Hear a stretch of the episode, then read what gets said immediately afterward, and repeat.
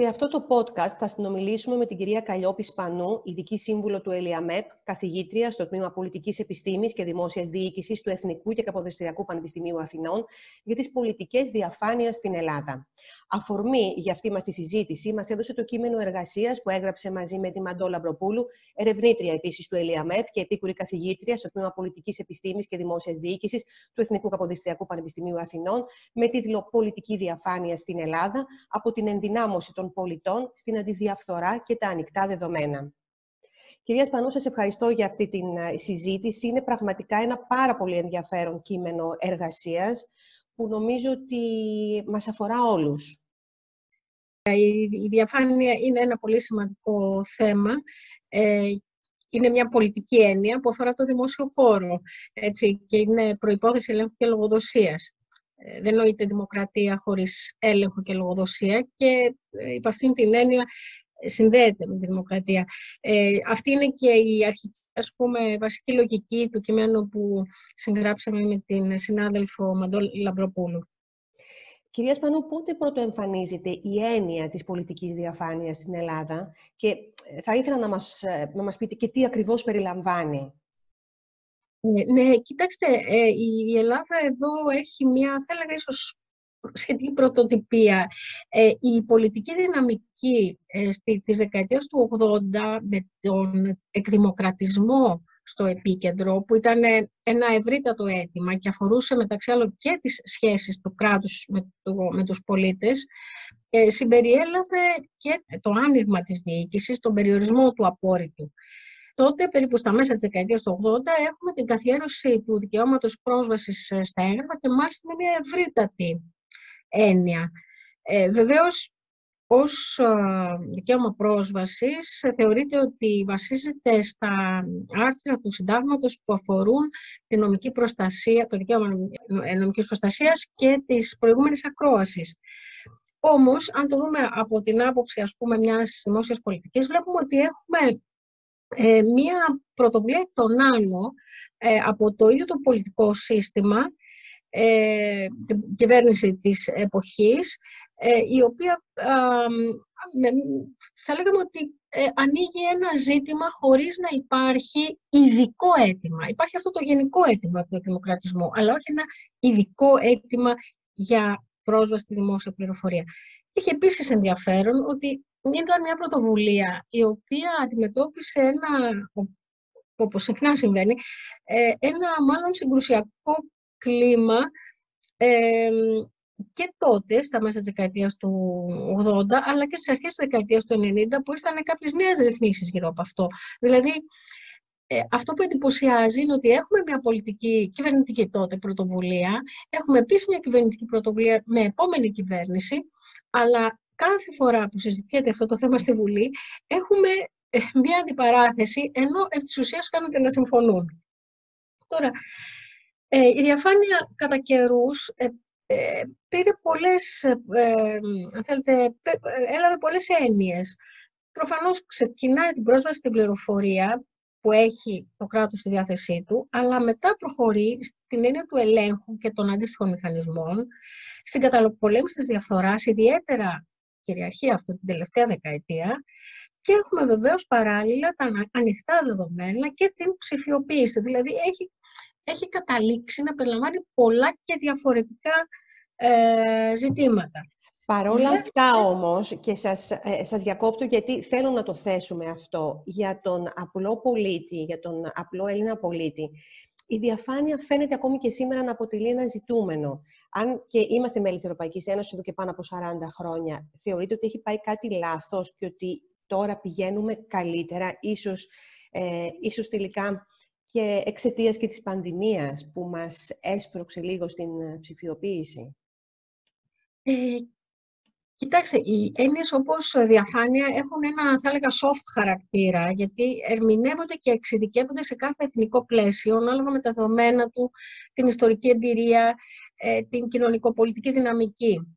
Ε, δηλαδή, μπορεί να έχουμε διαφορετική πορεία αυτών των θεμάτων, όπως ε, η διαφάνεια σε, σε συνενετικά πολιτικά καθιστώτα ή σε πλειοψηφικού τύπου δημοκρατίες, και γενικά υπάρχουν πολιτισμικοί και πολιτισμικοί παράγοντες μέσα σε όλα.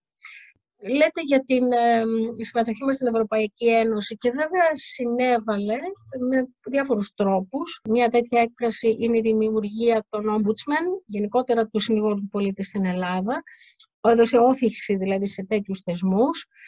Αλλά γενικά κοινοί κανόνες σε ευρωπαϊκό, ε, ευρωπαϊκό επίπεδο συχνά λαμβάνουν διαφορετική έννοια και δυναμική σε διαφορετικά εθνικά περιβάλλοντα. Είναι ε, πάντως ε, οι δυσκολίες, αν θέλετε, συνδέονται με το γεγονός ότι ναι, δεν είναι ένα βαθύτατα πολιτικό ζήτημα η διαφάνεια, αλλά είναι και ένα διαρκές, ε, μια διαρκής διοικητική πρόκληση.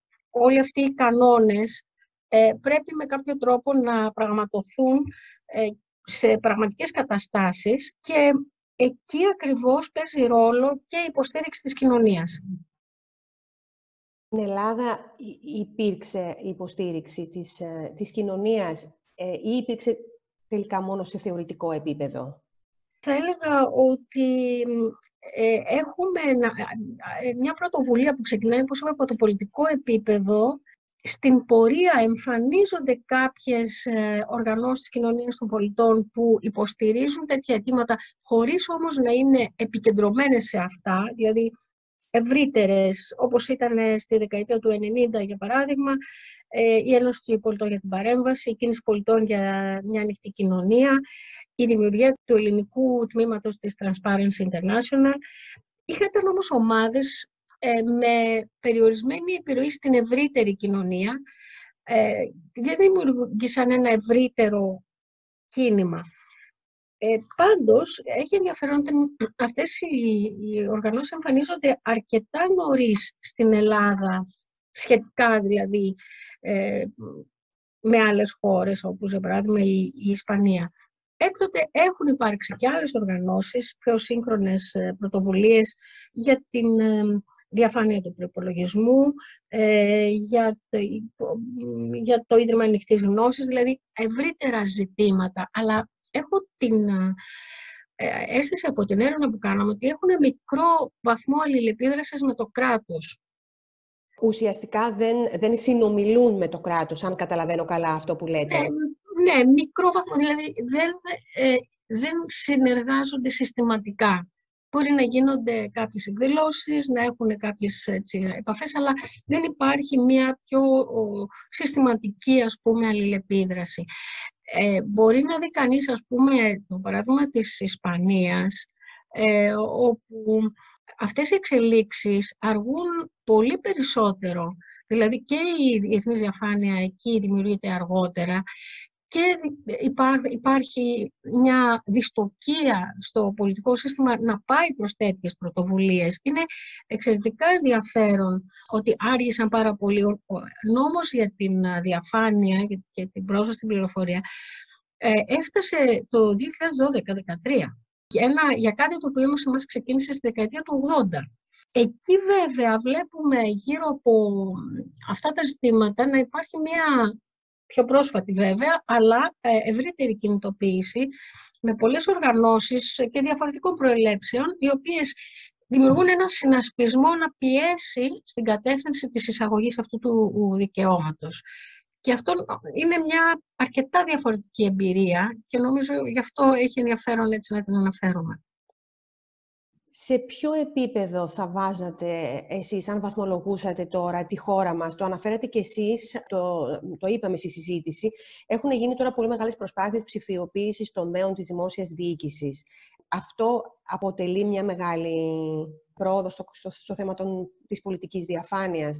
Και, και το λέω γιατί, ας πούμε, η Γερμανία είναι πολύ πίσω στην ψηφιοποίηση, αλλά πολύ μπροστά στην πολιτική διαφάνεια της δημόσιας διοίκησης. Οπότε ε, παίζει και αυτό το ρόλο του, αλλά δεν είναι προφανώς το μοναδικό από ό,τι μας λέτε; Ε, Βεβαίως, κοιτάξτε, η ψηφιοποίηση είναι ένα εξαιρετικό εργαλείο διαφάνειας, αλλά υπό προποθέσει. Δεν είναι εξορισμού διαφάνεια. Δεν ταυτίζεται με τη διαφάνεια. Διευκολύνει εφόσον χρησιμοποιηθεί αναλόγως. Υπ' αυτή λοιπόν την έννοια, βάλουμε την, την ψηφιοποίηση στις σωστές της διαστάσεις ως ένα εργαλείο που διευκολύνει και που δεν ταυτίζεται, γιατί μπορεί να έχεις ψηφιοποιήσει, αλλά να εξακολουθεί να μην υπάρχει πρόσβαση έτσι, στο, σε ευρύτερο κοινό. Ε, η πληροφορία την οποία περιλαμβάνει, που είναι ψηφιοποιημένη. Έχουμε προχωρήσει τα τελευταία χρόνια στην ψηφιοποίηση. Θεωρώ ότι γενικά η, η ανάρτηση των αποφάσεων στη διάβγεια ήταν μια αρκετά ρηξικέλευτη πρωτοβουλία εκείνη την εποχή. Είναι μια προσπάθεια προφανώς που συνεχίζεται, χρειάζεται βελτιώσεις ε, και τα λοιπά μέχρι να εκπληρώσει πλήρως το στόχο, αν αυτό ποτέ μπορούμε να το πούμε, αυτά είναι διαρκείς συνήθως προσπάθειες. Και γενικότερα υπάρχει μια προσπάθεια και μέσω του site της ελληνικής κυβέρνησης να ε, υπάρξει μεγαλύτερη, ε, μεγαλύτερο άνοιγμα σε αυτή την πληροφόρηση. Απ' την άλλη, ξέρετε ότι ο βομβαρδισμός με πληροφορία δεν είναι απαραίτητα διαφάνεια, ε, μπορεί να λειτουργήσει αντίστροφα. Άρα, μεταξύ της ε, ψηφιοποίησης της πληροφορίας και εν τέλει της διαφάνειας υπάρχουν κάποιες ενδιάμεσες ε, διαδικασίες ε, οι οποίες είναι, είναι σημαντικές. Δηλαδή το πώς οργανώνεται η πληροφορία, πώς μπορεί να αναζητηθεί και βεβαίως πόσο εκτείνεται σε επιμέρους τομείς, έτσι, σε επιμέρους ε, θεματικές. Πάντως, η διάβια που είναι ένα πολύ σημαντικό αναμφίβολα εργαλείο, με τόση πολλή πληροφορία είναι και ένα δύσκολο εργαλείο αν κάποιος θέλει να αναζητήσει κάτι ε, ναι. μέσα στη διάρκεια. Ναι, οπότε Συμφωνώ, βεβαίως. Είναι ακριβώς αυτό που μας λέτε δηλαδή. Ακριβώς. Ναι, ναι, ακριβώς. Δηλαδή είναι μια πολύ σημαντική πρωτοβουλία με την έννοια ότι δεν υπήρχε πριν. Δηλαδή μια απόφαση διοικητική θα άτε να τυχοκολληθεί ε, στο δημοτικό κατάστημα. Έτσι, πώς την έβλεπαν. Ε, όταν υπάρχει ε, στη διάβγεια και μάλιστα είναι επιβεβλημένη ε, διαφορετικά η υπόθεση αυτή θεωρείται ότι νομικά δεν είναι ισχυρή. Έτσι είναι, δηλαδή πολύ σημαντικό, δεν είναι απλώς μια διαδικασία, είναι κάτι το οποίο επηρεάζει έτσι, την ε, εγκυρότητα της, της απόφασης. Αυτό είναι πολύ σημαντικό. Φυσικά όμως, έτσι, ε, από το σημείο αυτό μέχρι του να μιλήσουμε για την διαφάνεια όπως μπορεί να αξιοποιηθεί για τη λογοδοσία και τα λοιπά, ε, ε, υπάρχουν, ε, υπάρχει μια απόσταση την οποία πρέπει να καλύψουμε. Πάντως είναι μια, αν θέλετε, και μια απάντηση σε μια μόνιμη καχυποψία και έλλειψη εμπιστοσύνης απέναντι στους θεσμούς και την διοίκηση που χαρακτηρίζει την, την Ελλάδα. Ε, το ότι σταδιακά έχουμε τέτοιες πρωτοβουλίες που ανοίγουν αυτό το χώρο, ο οποίος από τη φύση του λίγο πολύ τίνει στην εσωστρέφεια. Ε, και βέβαια κάποιοι τομείς προσελκύουν πολύ περισσότερο την καχυποψία. Κλασικά στην Ελλάδα είναι τα θέματα ξέρω εγώ, των δημοσίων συμβάσεων και προμηθειών, έτσι, οικονομικές αποφάσεις, διαχείριση δηλαδή ε, δημοσίων πόρων και γενικότερα αποφάσεις ε, που υπάρχει πάντα μια υποψία ότι ενδεχομένως είναι μεροληπτικές, ναι, γιατί ε, το σύστημά μας έτσι όπως ε, είχε δομηθεί, ε, είχε πολλά τέτοια παραδείγματα κατασπατάλησης του δημόσιου χρήματος και σε ποιον δίνονταν τα έργα.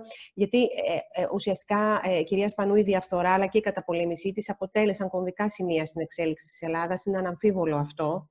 Και υπάρχει επίσης και μια αίσθηση ατιμορρησίας και πολύ αργής απονομής της δικαιοσύνης. Είτε μιλάμε για τα δικαστήρια, είτε μιλάμε για διοικητικούς ελέγχους ε, απλών παραπτωμάτων.